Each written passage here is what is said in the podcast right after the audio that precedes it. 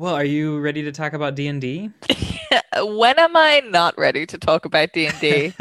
I feel like either a really bad salesman or like a evangelical preacher going around and be like, have you heard the good news of Dungeons and Dragons?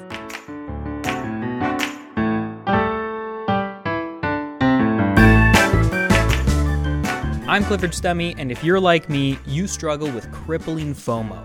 You want to try everything, but get too bored to master anything.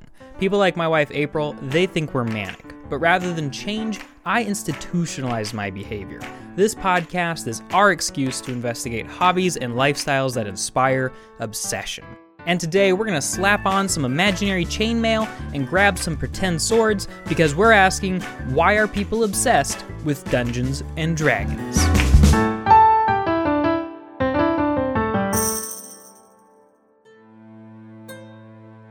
Back in nineteen seventy-four, two guys, Gary Gygax and David Arneson, created the fantasy tabletop role-playing game, or T T R P G, Dungeons and Dragons. If you're not familiar with fantasy T T R P Gs, usually you create a character that can be an elf, a dwarf, a human, or any number of creatures. The Dungeon Master, or D M, creates a world with a cool adventure in it, and then you and your friends sit around the table telling each other what actions your characters take.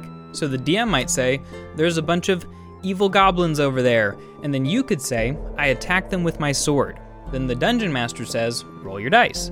If you roll high enough, you get to deal damage, and then it's the goblin's turn to hit you.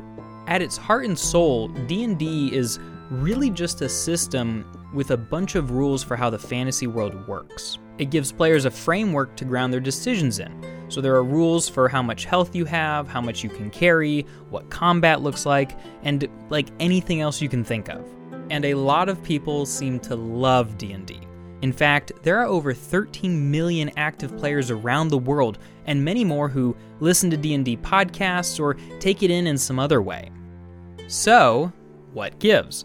Why does D and D pervade culture and inspire obsession so much?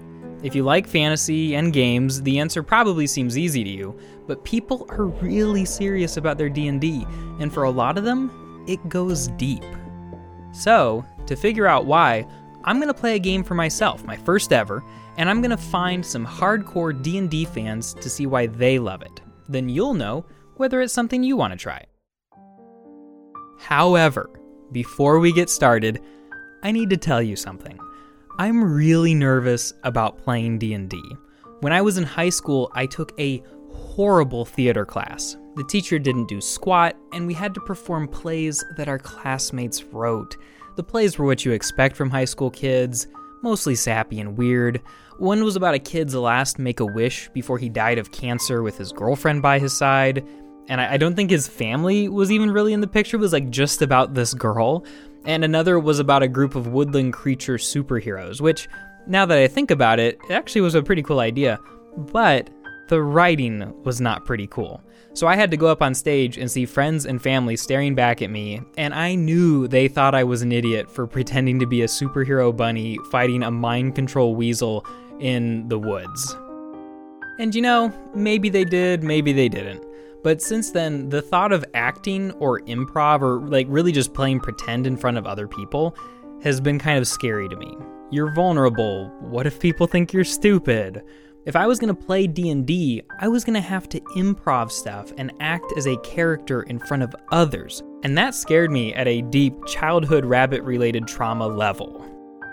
But I am the knight-errant of hunting down obsessions, and D and D is a huge obsession, so whatever the personal cost, you and I, we're going to try it out.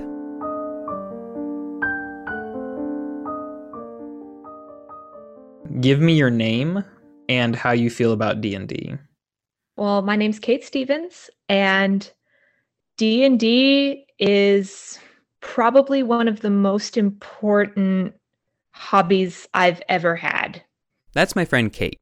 We met in college where we both studied English. She loved F. Scott Fitzgerald and hated puns. These days she's married, has two kids, loves playing D and D, and still hates puns. I didn't know how to get started playing D and D, so I asked Kate if she'd give me a crash course. She needed no prompting. It's just so gosh darn fun. Like, it's, D and D, at least for me, when it's at its best and when everybody is so bought into the game that we're playing and everyone is so invested in what's happening in the story and everyone has planned their characters and is making good choices, and if they're not making good choices with their um, spells or their attacks, at least they're making interesting ones. You get into this place where it reminds me of times when back when uh, I was younger and I had a couple friends who were really into Star Wars, and we used to have like lightsaber battles, and you would get into this moment where you believed it, you know, and you just felt so cool. Kate likes D and D because it's all about being creative in community, the very combination I wanted to avoid. And here Kate was, already confirming my biggest fear. But Kate did say that it's not just about creativity. The rules of D and D give structure. The best D and D moments I've ever had were all because of the rules. I literally was just in a game where we were in a battle. There were what? Four of us in the party. This is the final battle. We're, we're in our final big confrontation with the big bad. Um, uh, we're fighting this uh, monk who has been possessed by a being from an alternate dimension. Um, and we've all died multiple times and been revived multiple times. We have no more revivifies left. Um, and I, my character had some healing, and, um, Rena, one of uh, one of my friends, she had um, her character had healing too. So there's two characters that can heal and two characters that that aren't. We're down into the final bit. It's like clearly coming up to this turning of the tide, whether or not we can take this final boss down. And I go down, and Rena's character goes down. The only two healers on the field go down. With us both unconscious, the rules as written, there's nobody has healing potions left. Nobody has any resources left. Um, the other two players are barely alive. If they get knocked down, we're dead. It's just a total party kill. We're completely wiped. Rena, on her first death save, she rolls a natural twenty. If you roll a natural twenty, you pop back up with one H P.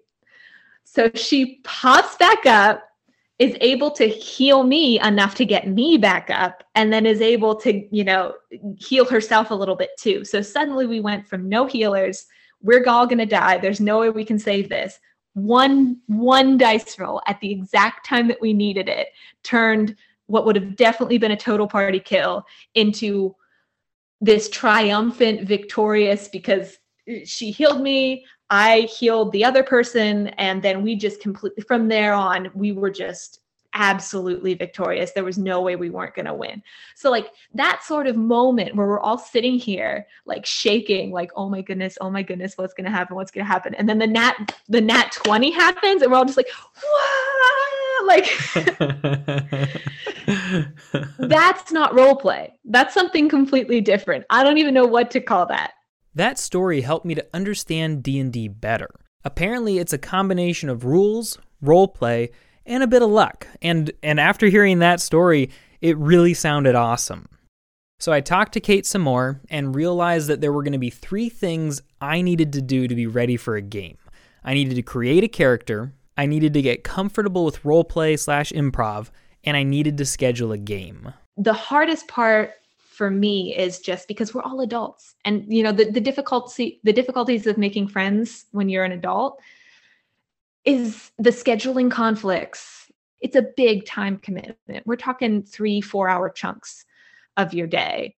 Scheduling may be tough, but it was the most inside my comfort zone. So I decided to start there. I asked Kate if she'd play, and she was one hundred percent down. No surprise there. And if you remember episode two of this podcast, you'll remember my buddy Jake. He also plays T T R P Gs, so he agreed to join. That only left finding a dungeon master. Remember, the D M is the person who plans the adventure, so they've got to put in a bunch of work, build the world, create the setting, plan the enemies, figure out what the point is, everything. And I didn't know any D Ms, so I had the awkward task of asking a stranger to do all of this. Jake said he knew a guy who might be willing to work with me. He had gone to the school I now taught at, and he was a pretty smart guy with a flair for the dramatic. My name is Seth, and I do, in fact, like D and D. How much do you like D and D? I like it quite a bit. I asked Seth about himself, learned about the game, and we talked about the balance between following D and D rules, aka being crunchy, and trying to tell a good story. Seth tends to prefer telling a good story rather than keeping to the rules perfectly. After a bit, it was time to ask the big question. All right, so this next question, you probably saw this coming from a mile away. There is no pressure here whatsoever, and it would make total sense if you were very, very busy. But would you be interested in G- DMing uh, a one-shot? I could quite possibly be interested. There'd be... You want money, don't you? No. Uh, I was just kidding about the money. I actually blew my podcast production budget on Rubik's Cubes uh, for the last episode, so... Understandable. Sounds like a good investment. Uh, yeah, I bought like ten of them. It was crazy. I could I could possibly be talked into it, but there'd be probably a lot of details and logistics that have to be discussed. Seth agreed to D M our game, but he wasn't kidding about the logistics. It took me three days to find a time we could all meet, and that time still wasn't for another three weeks. But finally, it was scheduled and a game was going to happen, so thanks to Seth, my first mission was a success.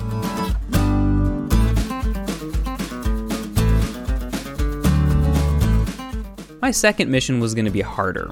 I needed to come up with a character to play in the game, and in D and D, that's a lot of work. So I went back to Kate.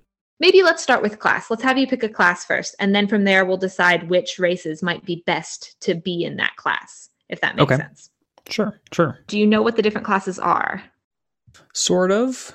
The sort of standard ones are Barbarian, Bard, Cleric, Druid, Fighter, um... I guess monk is standard. You don't see that many monks um, playing paladin, rogue, warlock, sorcerer, wizard. So basically, first thing you need to know, do you want to do magic or do you want to be more martial? I couldn't really make up my mind, so I decided both. My character was going to be a paladin, which usually goes on the front line and is very good at packing a punch, but also has some magical ability. So then, after I chose a class, I needed to choose a race. Playing a human or an elf or a dwarf sounded boring, and there was a race called Dragonborn that was basically a two-legged, upright dragon person. Dragonborn look like dragons, but they're like they're like a dragon persona, like if that's your thing. Well, I, okay, you ruined it because I was like just thinking about the Dragonborn. They look so cool, and they've got plus one to plus two to strength and plus one to charisma. Hey, no, no, no! Don't don't let me talk it down. It's just when you start looking for character art and you start searching for Dragonborn, you get to some interesting places. All right. Well, let's do Dragonborn then. Then we did a bunch of dice rolling to see what my character would be good at. Turns out he's very charismatic and strong, remind you of anyone, but he's not very observant or perceptive, which is definitely me. By the end, I was really getting into it. And then languages might matter. I mean, obviously you speak common, but are there any other races that you think that your character might like interact with? I would say we probably hang out with uh, Celestials. Well, so there are not there aren't really Celestials. I was thinking like dwarves we, well, or elves a, or a, goblins. It was an elective in, in Dragonborn Noble High School, like taking Latin, you know. Oh, okay. Yeah, I mean Celestial is kind of the base for the other languages and you know, you were classically trained, you can't help that. The name I ended on for my Dragonborn was Spiralosaurus, or Spyro for short. And of course, I felt very pleased with myself. But my character wasn't done yet. I had a lot of surface details about him, but I didn't know who Spyro was on the inside. What motivated him? What made him sad? What inspired him? For all purposes, he was an acquaintance, not someone I actually knew. So Kate suggested I talk to her friend Quiva, who's really good at building characters.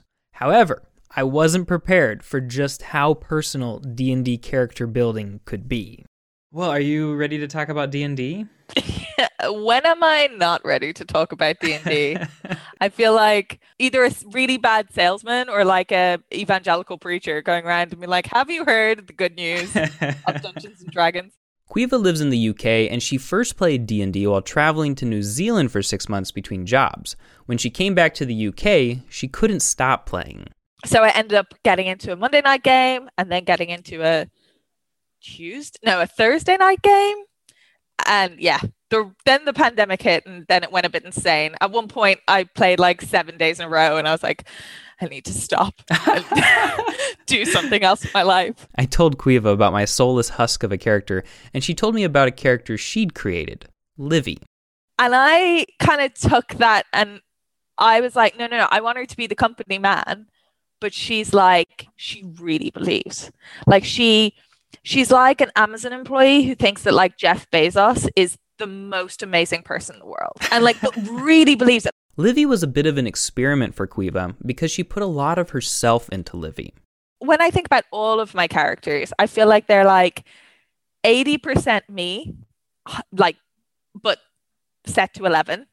And then like ten percent or like twenty percent a fear I have about myself, Ooh. set to eleven.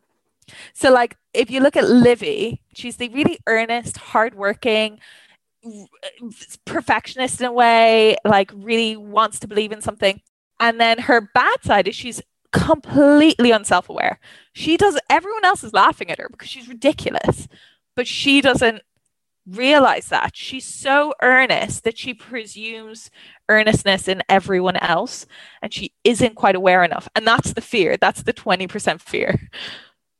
When Quiva actually played Livy in a Dungeons and Dragons campaign, her friends really surprised her. Instead of making jokes about Livy and pulling scams on her, they gathered around her and protected her from the scary, cynical world.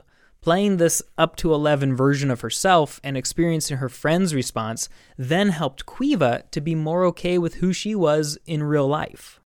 And then having all these people just heap so much like love on that character, like I felt loved, like I felt accepted. It was a character who was like a joke with some aspects of me, but by other people liking her, I personally felt more liked. I don't know. It was a very transcendent sense, or like a sense of like full acceptance in a way. I didn't think there was any way I'd have a similar experience with Spyro, at least on that level, but it made me realize that maybe role-playing could be good for something, and could be worth the inherent risk. Uh, but of course, now that we talked about Livy, it was time to figure out Spyro. You've never been more confident or sure in your life. I do tend to get swept up into th- ideas. That could be something. Yeah, okay. I, I tend You're to the- be... First into battle. You're the you're the first to suggest an idea. You know this is right. You are so sure that you're going to make it right. Suggesting bad ideas quickly. That could be something. That is very fun. Okay, I'm going to write that down.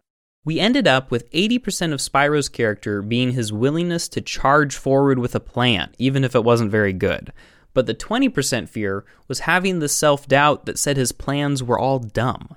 And trust me, that's very much pulled from my life. And I honestly wouldn't have come up with that idea without Quiva's help. But because of Quiva's help, and Kate's, I had a D and D character to play. Mission two of my three preparatory quests was complete. It was now time for the one I'd been existentially dreading.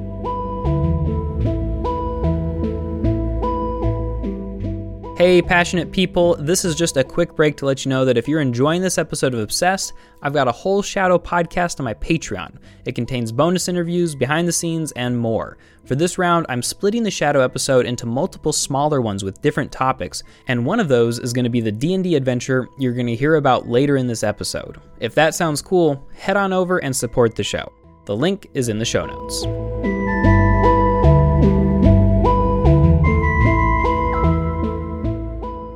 To accomplish my final preparatory mission before the actual D and D session, I needed to face my oddly specific fear of role-playing slash doing improv in front of others. Luckily, a chance to do this plopped into my lap. So first off, does anyone have any, like, specific questions? Like, obviously, there are tons of questions that we could have. Seth, the D M, proposed we do a session zero, which is basically a quick meeting to make sure we know what to expect, discuss any homebrew rules, and figure out how our characters all know each other. We started our session by introducing our characters. I am working on a character named Spiralosaurus, who is a Dragonborn paladin noble. I'll be your history tutor, a grumpy old man who's pissed off that you don't actually know enough about the military history you uphold. It's just Greenskeeper, so green. Um, they don't really have a name. Um, one of the paladins in Spyro's family way, way back uh, went on a big adventure somewhere and found this warforge and was like, oh, this is a neat thing. I'm going to buy it and take it home. As Seth explained, in our upcoming game, our three characters, Spyro, his gardener, Green, and his tutor, the professor, were going to be on a field trip to an island to seek out a mysterious treasure. That was all Seth told us, but he also asked us for something. I do want each of you to come up with, like, one legend or fable about this island that may or may not be true. Jake and Kate jumped into their legends with reckless abandon. Tear's severed arm. It's Tear's ah. it's, it's Tear, the goddess of the god of justice, but Tear's missing his one arm because it got eaten by Chaos Wolf at one point. So you it could be his arm, like it could you, like his actual arm. Like there's rumors that there's some remnant of his actual physical arm on this island. One of us thinks that it's actually a disembodied arm, and one of us thinks that it is like a weapon, an armament that he left. Ooh. Oh, I love it. But when I tried to come up with a legend, all the air left the room. I could barely speak. I felt like an idiot. Uh, for my legend, I feel like there should be like, like rumors of a, a mysterious beast, or like like a ghost beast. Oh, I love it. T- what is this beast? Tell me some, tell it's me like, something about it. Giant hamster. Shh! Let Cliff do it. He's onto something. Uh, it's a ghost, but it's got a snake head, and it's got a. I'm trying to think of something that hasn't been done yet, but it's got the the legs of an elephant. No, the head of an. No, the trunk of an elephant. No, this is this is starting to sound like. No, this is good. Insanity, we've got but the head of a snake, the body of an elephant. Body of an elephant. Are they proportional? The funny thing is that when I listen back to that tape, I don't sound that nervous.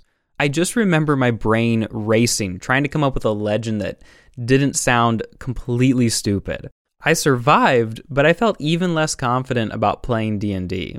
So, after the session zero, I asked Jake and Kate how they made it seem so easy.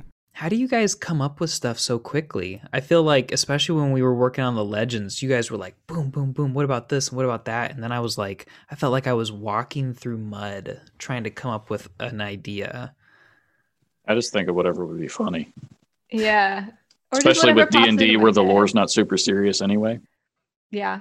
I think it's just, it's it's a little bit intimidating here. You get, hearing you guys come up with like these amazing ideas very, very quickly.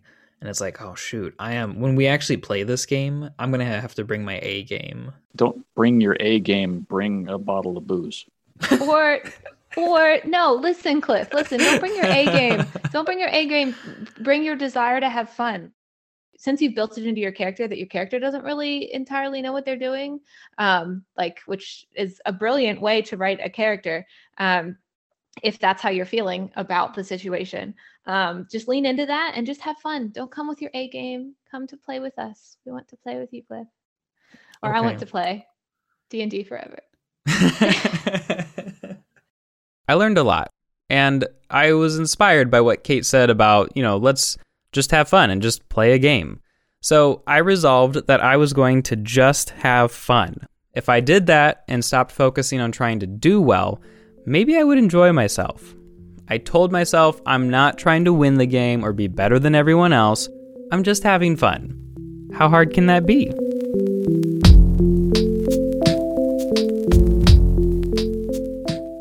Now that the three prep missions were done, I had one week before the game happened. And I didn't want to get too nervous, so I did things that would help get me excited. I did some battle practice with Kate. Ooh. rolled high on the damage. That's ten points of Whoa. piercing damage. Okay. Uh, so you try to catch it in your teeth, like you open you open your mouth, and it just like hits the roof of your mouth. I got a drawing of my character from my sister Rachel. What color are his eyes? Are they lizard-like? They're they're definitely lizard-like.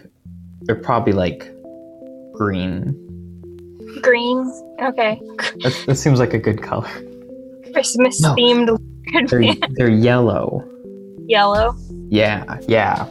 And I practiced potential character voices on April. We just, I gotta speak with a lot of intensity. You, there. You gotta have a voice you can use if you're excited or chipper or sad or angry. You have to be able to have a variety of emotions within this one voice. They're taking the hobbits to Isengard. Let's say a D and D thing. A D- I'm going to roll for dexterity. Your character wouldn't say that. I know so little about D and D, and even I know the character doesn't say, I'm going to roll for dexterity. The week went by quickly, and finally, the big day came.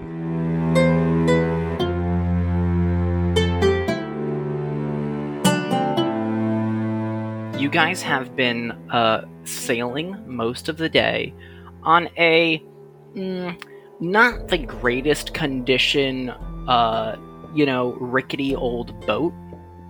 Uh, you've set out from the main string of islands this morning. I think this was the only boat that like anybody would like let you rent and take to Sholot at the end of the island chain, because most people don't come back and people didn't want to risk their boat. But you know, it works, it floats, and it doesn't leak too much. Our party was headed toward an island where a mystical fantasy treasure lay, and we needed to find it to finish the quest. But before we made it to the island, some of our characters' frenemies that Seth invented showed up, and so did my first roleplay challenge. You see behind you a boat approaching. It's a little bit bigger than yours. It's also um, much nicer than yours, and looks kind of like, you know, the fantasy equivalent of a modern speedboat. And as it comes tearing up past you, it begins to slow down, but not before, like, you know, sort of cutting in front of you and splashing you guys with water. And in it, you can discern three individuals. And I think that, to at least some of you, these individuals are familiar. Uh, Spyro... You recognize a uh, tall, rather dramatic-looking individual uh, with who who looks fairly human, with uh, jet black hair and some twisty horns coming off the top of his head, dressed in rather flamboyant black and red robes and leather armor. And this is uh, Sir Elroy. He is a noble of about your age, with a similar degree of affluence and an insufferable personality. Their boat comes to a bit of a stop, and uh, Elroy is the first to speak. He says, oh, Spyro, my dear boy, I, I I can't imagine running into you out here. I do hope we didn't get you too wet. Terribly sorry about that, old chap. And I completely locked up. Um, I don't know what to say to that. I, um, no, no, it's all right. What are you doing here? Oh, what are we doing here? What a fabulous question. I would imagine, judging from, uh, your company, that you and I are a bit in, uh, a similar position. Uh, you know, dragged out here into the middle of nowhere by our, uh, stuffy tutors. Uh, searching for this magical artifact that the legends tell of. I just kind of stare at him quietly. After the strong silent type with you, I see. And as if saved by the bell, the other characters eventually got bored and decided to move on. While I had survived, it was only barely. Our party landed on the shore of the island, and when we started walking, we found a clearing. I had Spyro run in, and he promptly got attacked by two jumping snakes that almost killed him. And the vines go, which you can see as they lunge at Spyro, are not vines at all, but snakes. Um, specifically, And I think Reginald would know this based off the previous nature check, and Green probably would know this too, just being a druid. Uh, these are Jaculi, which are these weird snakes that live in the jungle and hide on things and then launch themselves at things. They're like jumping snakes. The first two are just going to launch themselves at Spyro, and they're going to make a couple attack rolls here. Uh, the first roll is a twenty-one, which I assume hits. Yep. And it's going to do quite a bit of damage. Oh, no. fourteen points of piercing damage. Oh, my gosh. Spyro came really close to death, but Jake's character, the Professor Reginald, jumped in and saved him, or more like he scolded him. Okay, I'm gonna I'm gonna give my uh, bardic inspiration to Cliff since he's in some dire straits at the Great. Point. What does that look like? How do you inspire Spyro in this moment as you uh, run away? My character from him? Is his instructor, so I'm going to uh, give him some backseat driving tactical advice with a comparison to a historical figure who won a battle that I find some vague similarity to in the moment, and exhort him to be more like that guy and less like himself. So to be, be yourself, but be the you that you would be if you were more like a person who was better than you are. Spyro, you apparently find this inspiring. You have a uh, d six that you can add to a die roll you make. And we continued our journey. After meeting some very cute sprites who gave us all blessings, they each grab a leaf off of their saplings, and mimicking your exact movements, each hand you a leaf. Uh, all seven spirits begin to uh, roll around on the ground. Uh, they seem to be laughing, or as close to laughing as they do. They they apparently find this very funny. And then we came to the edge of a lake. We sent Green down into the water to see if the treasure was at the bottom, and he found a giant crocodile instead, which he shot, and then came running back to us. We prepared for battle, but the crocodile didn't engage. Instead, telepathically, he asked us what we desired. When it was Spyro's turn to answer, I again freaked out. I didn't know how deep to get into my character's backstory or whether I should focus on more surface desires, and I just jammed up. I would say... Uh, I mean, yeah, I... Ooh, that feels like such an important question. Other question, is Spyro saying this out loud? Yes. No, I wasn't using character voice. I wasn't using character voice. Oh, okay. Come on. I like the um, idea. It's like, I seek glory. Actually, no. Let me have an existential crisis right here, guys. I'm just going to chill. I finally got a hold of myself. Try, try being more specific. What do you seek? It's a very personal question. I I took the oath of I took the oath of glory. I I seek I seek to become a true paladin. I seek to prove myself as a paladin and and to prove that my oath was not in vain. This was a big moment for me and Spyro because it was the first time Spyro really had to become real as a character in the game. It scared me, but I was pretty happy with how I handled it and how I dove face first into roleplay. But of course, the story didn't end there. The crocodile we met raised a magical bridge out of the lake, and we followed it to find an underground cave where the treasure was. Before we could congratulate ourselves, though, we heard a fight happening outside. We charged out to find our frenemies murdering the innocent crocodile. Then, in a grand finale to end all grand finales, we fought them off and we saved the crocodile. Well, actually, we didn't fight them off, we killed them. We've talked about it since, and we're still not quite sure why our characters went to that extreme.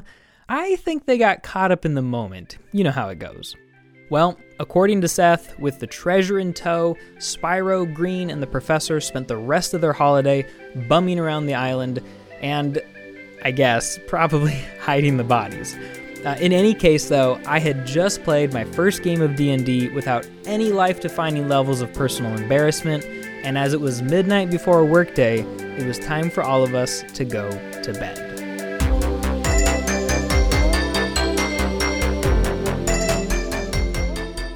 D and D was tough. I really wanted to enjoy it, but I tend to be so self-conscious that it's hard to play pretend. But I did go for it. I made a character, I built a backstory, and I played a game. I committed to not trying to win and instead to just have fun. Sadly for me, I still felt kind of awkward. I never fully let go of the self-consciousness, and it affected how I played the game, so I was a little stressed out the whole time. Then afterward, I was beating myself up for not chilling out enough. I should have tried harder to relax and just enjoy myself. I failed because I was too uptight. And as soon as I thought that thought, I laughed out loud. I was now being uptight about being too uptight, which meant that there was no way I was having any fun. I had tried so hard to try not to win and to relax and have fun that I had turned relaxing into something it was possible to fail at, which is not what relaxing should be. You don't have fun by trying really hard to have fun and then later beating yourself up for not having enough fun. You have fun by doing something you like and then being glad you did it. My stress was tearing apart all the fun memories, and there had been fun memories. I'd really enjoyed coming up with cool moves to do in the fights. I liked meeting the sprites. I liked being kind of goofy. I did the thing, and I'm glad I did, so what the heck if I didn't loosen up enough to have the most fun I could have had? And I think it's really cool that now that I know I had fun, I realize that D and D is one hundred percent what you make of it. And you can make a lot of different things of it because it's so open to the imagination. And I still care what others think of me, but what if I'm just an uptight person and have to learn how to have fun being who I am? But I think it's cool that D and D helped me to understand myself better, and that it had a space even for a person like me.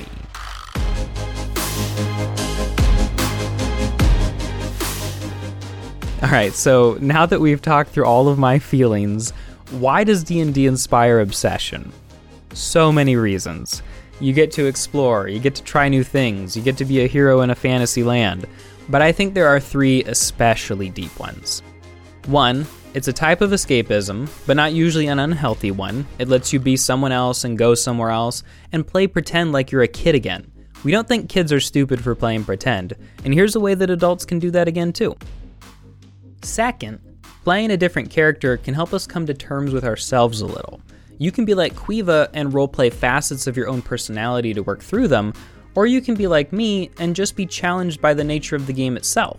Either way, depending on how you play it, it can verge on really fun therapy, and it challenges you to learn to accept yourself. Finally, D and D is fun. I mean, maybe it's not fun for everyone, and you shouldn't try to force it, but if you give it a chance, I think you'll find something to like. The very way the game is designed is to be open to exploring and having adventures and being silly, and who doesn't like those things? So if you're into adventures and games and fun, and you like fantasy and hanging out with your friends, you might like D and D. Even an uptight person with high school theater P T S D found something to like, so this should be an easy obsession for you too. I hope you enjoy. Happy questing and happy obsessing.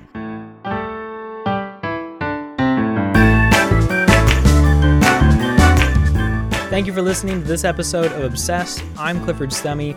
Thank you so much to Jake and Quiva for being part of this episode, and most of all to Kate, who coached me through the entire process, and to Seth, who took up so much of his own time to be our wonderful D M. Also, thanks to my brother Jake and mom, who I also interviewed, but had to cut for time. If you want to hear the whole game we played, more of my interview with Quiva, or an interview with my mom about growing up in the anti-cult eighties and her experiences with D and D, check out my Patreon linked below, where you can soon get access to all of those shadow episodes. It's only three bucks a month, and I promise you will never, ever regret this. So just click on that link in the show notes. If you thought this episode was super great, then don't hesitate. Give it a rating. Not sure why I said it that way.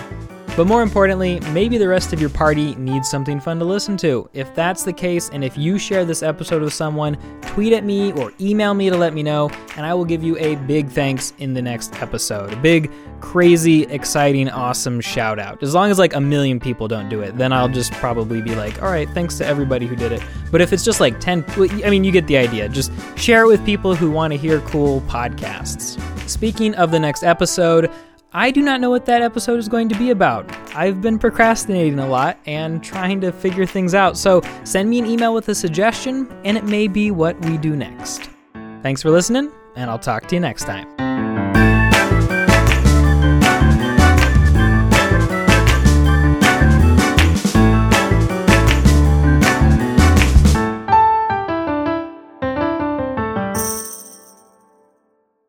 Do you have any suggestions?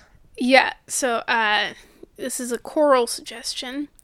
If you're placing your voice way down deep in your throat, that's harder. Okay. But you could probably get some sort of raspy effect by placing it like way at the back of your mouth, and that would make you less hoarse. I'll try that. We need to go to the castle. My voice is in the back of my throat. I don't think that's what you were envisioning. You were choking to death. Like, uh, you could be raspy down here in your throat, or you could be raspy up here in your mouth. Okay. You hear the difference? I could be raspy up here in my mouth. Oh my gosh, this is so hard.